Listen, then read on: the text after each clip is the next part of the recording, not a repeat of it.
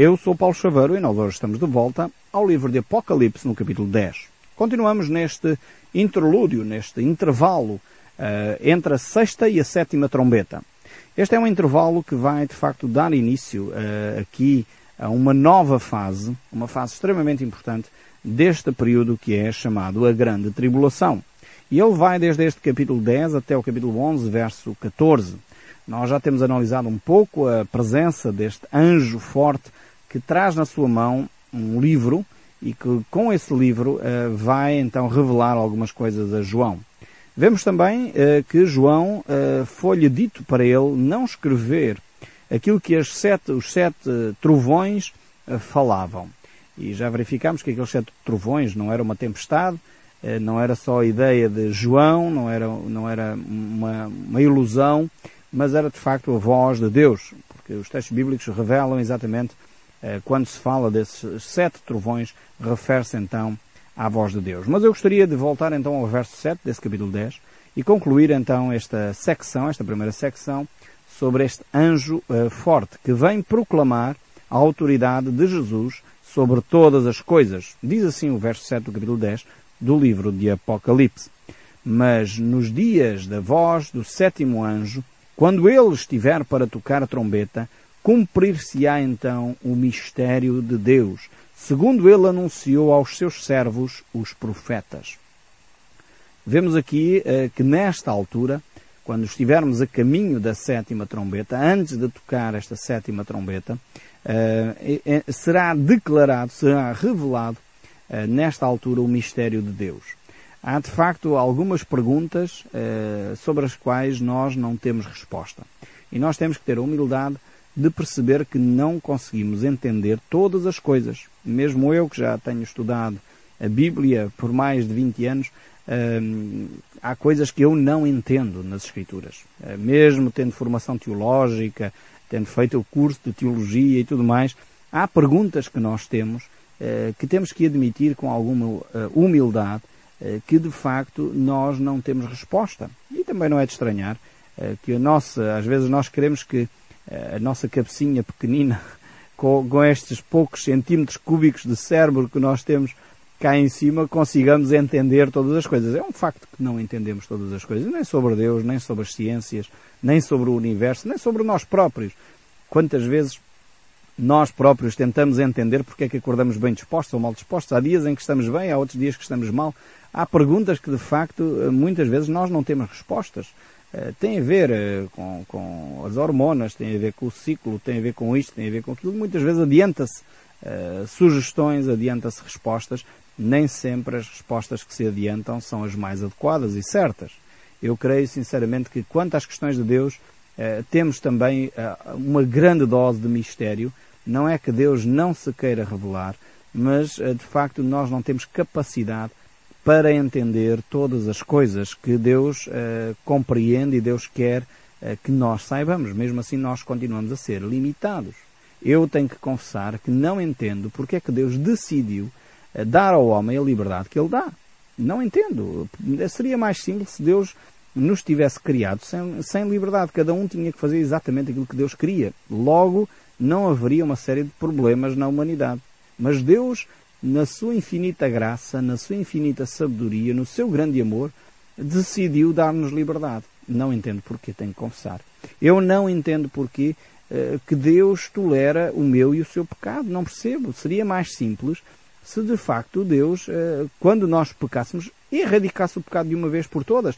Mas não, Deus continua por amor, e nós aí temos algumas explicações, mas mais uma vez tenho que confessar que são explicações limitadas, mas por amor, Deus continua a tolerá-lo a si e a mim.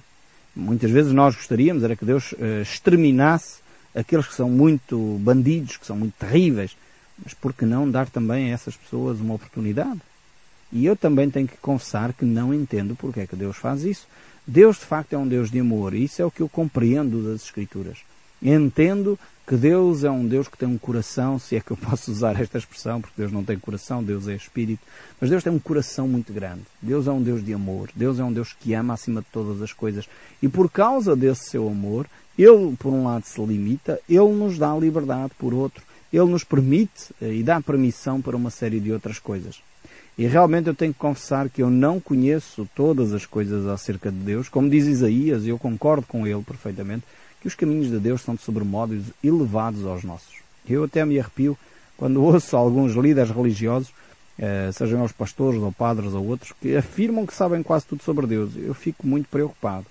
Porque ou eles pensam que são deuses, ou então não entenderam ainda quem Deus é. Deus é infinito, Deus é imenso, Deus é grande, Deus é eterno. E é, acho muito estranho que um homem limitado no tempo, no espaço, na capacidade intelectual, tenha a ideia de que conhece profundamente Deus. Eu tenho que dizer que eu uh, reconheço as minhas limitações.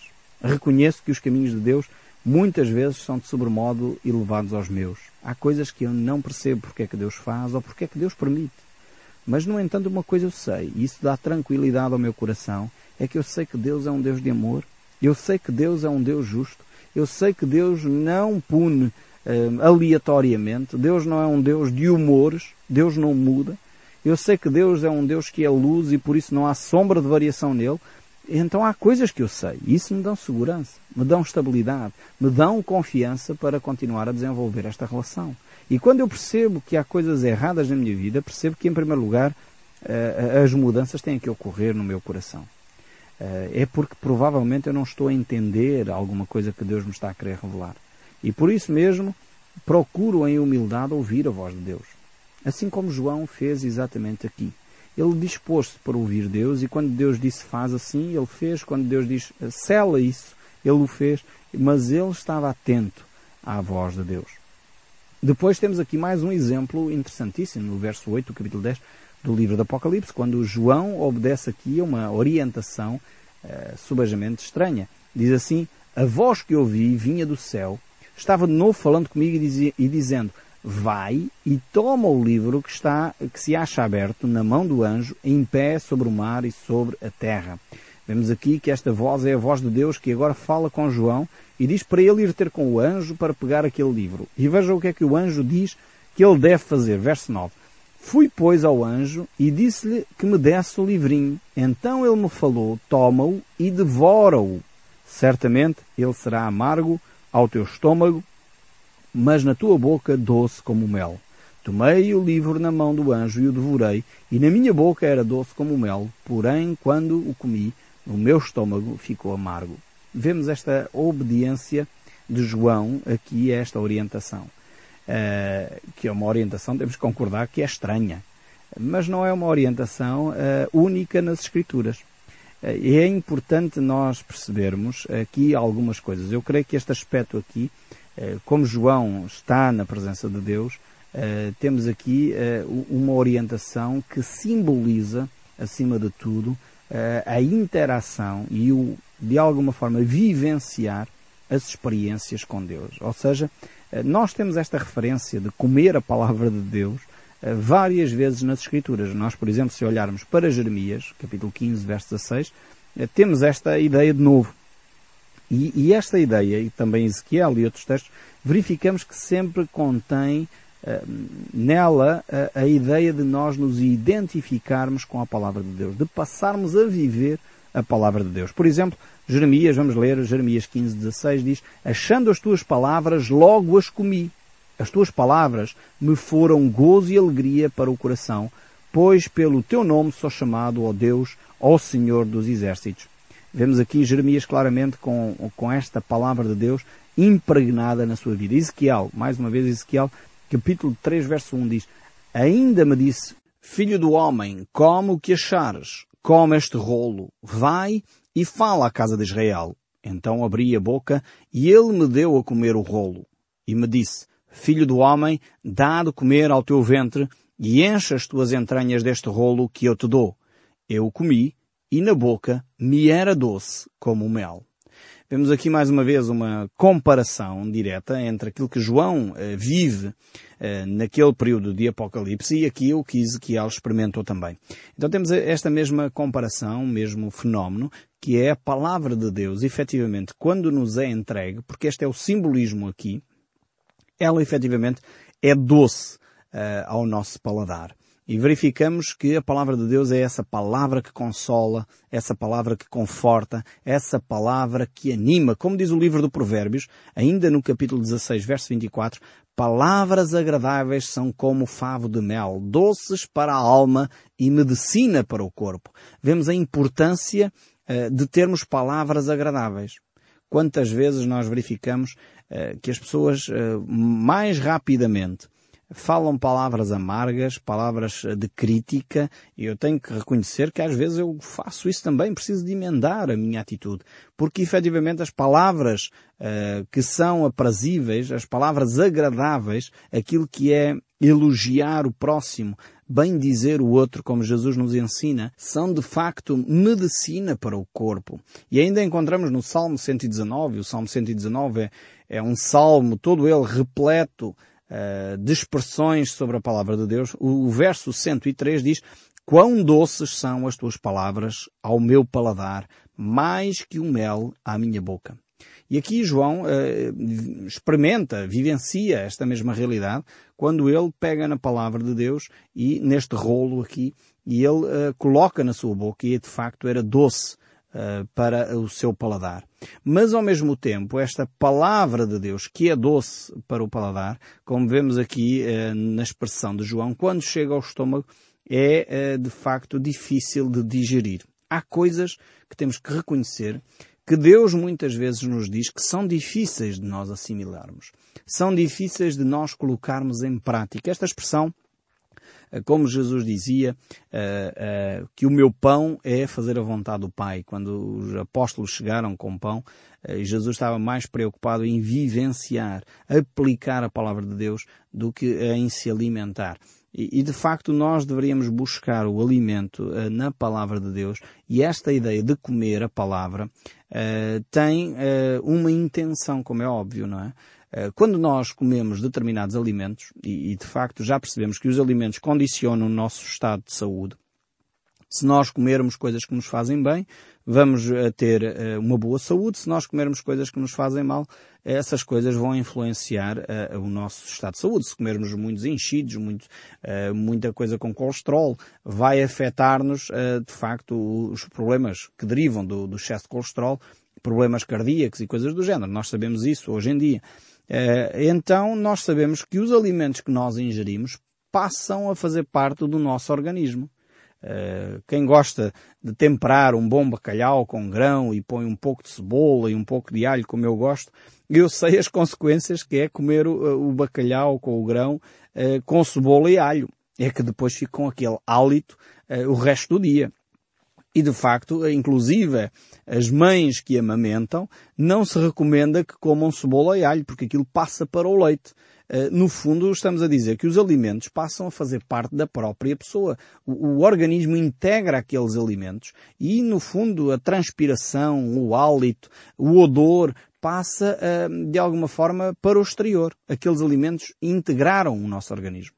E no fundo o que Deus está a dizer aqui com a sua palavra é exatamente a mesma coisa. Ou seja, quando Deus diz a João para comer esta palavra, Ele está a dizer, João, vive esta palavra de forma a que o teu hálito, o teu respirar, o teu odor, a, a tua maneira de ser e estar, eh, toda ela identifique que tu tens conhecimento e uma vivência experimental da minha palavra.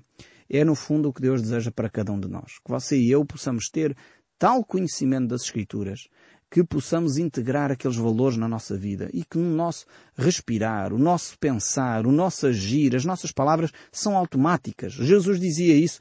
A nossa boca fala o que o coração uh, está cheio.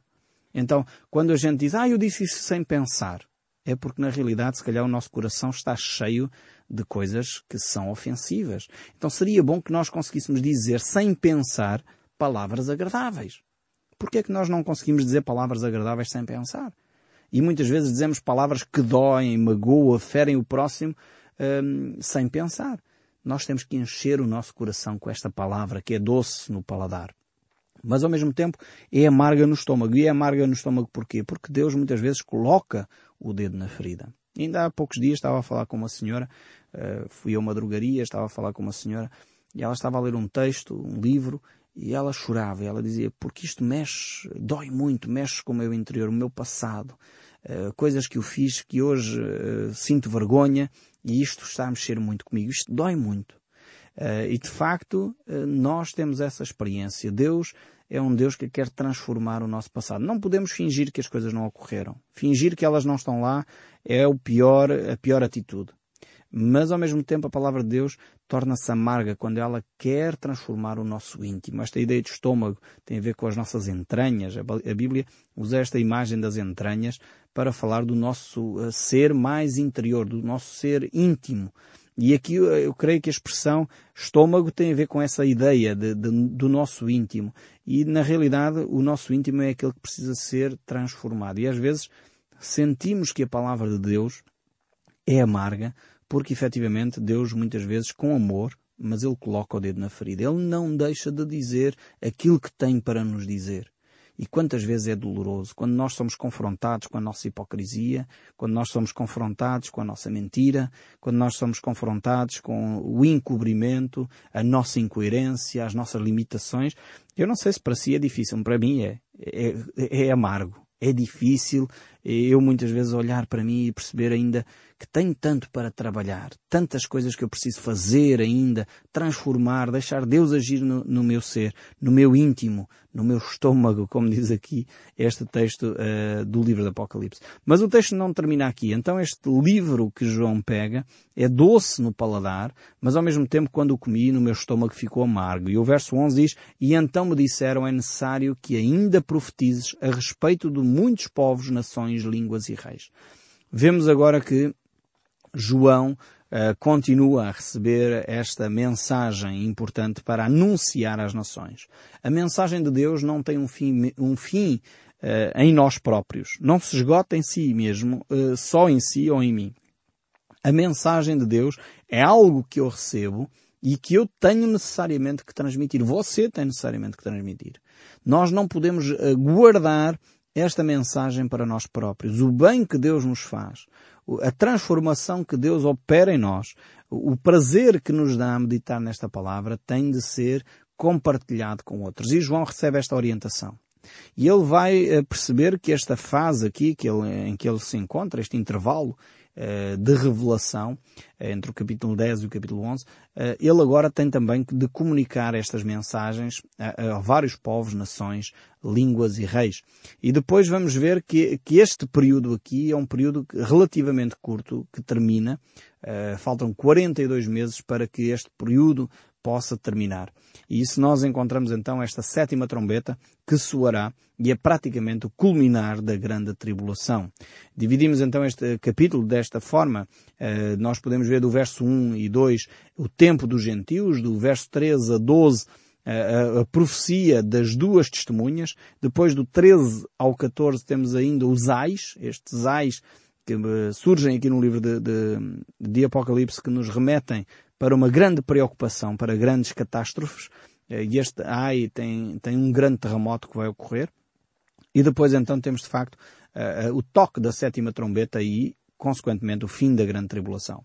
Temos ainda, esta sétima trombeta vai abrir sete outros personagens que nós iremos ver, uh, mas isso nós iremos lá com calma. E então estamos no verso 1 e 2 deste livro do Apocalipse, capítulo 11, diz assim, Foi dado um caniço semelhante a uma vara, e também me foi dito, dispõe-te e mede o santuário de Deus, o seu altar e os que nele adoram, mas deixa de parte o átrio exterior do santuário e não o meças, porque foi ele dado aos gentios. Estes, por quarenta e dois meses, calcarão aos pés a cidade santa. Vemos aqui então este santuário que está na presença de Deus uh, e o próprio Senhor Jesus Cristo, uh, quando esteve entre nós, ele referia-se a este período uh, quando ele disse que Jerusalém será pisada, quando ele se refere no Evangelho de São Lucas, capítulo 21, verso 24, até que o tempo dos gentios se complete. Por isso também Jesus Cristo ficou tão irritado, podemos dizer assim, com os vendilhões do templo, porque eles estavam a ocupar exatamente este espaço. O espaço dedicado aos gentios. Eh, aqueles que queriam de outras nações e povos adorar ao Senhor e estavam a ser impedidos pelo comércio da religião. E infelizmente ainda hoje continua a ser assim. Muitas religiões se dedicam ao comércio, a, extra, a extorquir dinheiro a pessoas uh, e de facto impedem com que outros que não conhecem a Deus cheguem ao conhecimento de quem Deus é. Por isso mesmo Jesus irá estabelecer o seu reino, estabelecendo com vara de ferro, como diz o Salmo 2, verso 9. Com vara de ferro as regerá e as despedaçará como o vaso do oleiro. E ainda no verso 23, no Salmo 23, eh, nós encontramos a expressão que esta vara, como nós encontramos no livro do Apocalipse, não serve só para disciplina, não serve só como vara de ferro, também como vara de consolo. O Salmo 23 é lindíssimo e diz, ainda que eu ande pelo vale da sombra da morte, não temerei mal algum, porque tu estás comigo, a tua vara e o teu cajado me consolam. Vemos que esta vara de Deus é uma vara que exerce disciplina, mas é também uma vara que consola aqueles que necessitam de amparo. Depois verificamos também que este uh, santuário que João vê provavelmente é o mesmo que Moisés viu uh, e é o mesmo que o apóstolo Paulo nos descreve. É um santuário espiritual, edifício bem ajustado que cresce para santuário dedicado ao Senhor, no qual também vós uh, juntamente estáis sendo edificados para habitação de Deus em espírito. E foi exatamente aqui que João teve então esta presença, percebeu esta realidade. Depois então iremos ver uh, as várias personagens que se encontram aqui no livro de Apocalipse. E percebemos também pelas profecias do Velho Testamento, quer em Daniel, uh, quer noutros textos, que este período então será um período breve. E o próprio Daniel, no capítulo 7, verso 25, diz que este período será, e os santos lhe serão entregues nas mãos por um tempo, dois tempos e metade de um tempo. E verificamos ainda em Daniel 12, verso 11, mais uma vez referindo-se a este período, que haverá ainda 1290 dias. Eh, e outra expressão de Daniel ainda no capítulo 9, verso 27, ele diz, por uma semana e metade da semana eh, fará cessar o sacrifício e a oferta de manjares. Tudo isto para referir, de facto, que este período da grande tribulação é um período curto, de cerca de sete anos, pois estas expressões aqui, todas elas apontam para essa realidade. E eu espero sinceramente que cada um de nós possa continuar a ouvir o som deste livro, mesmo depois de desligar o seu rádio, pois Deus o quer abençoar. E até ao próximo programa.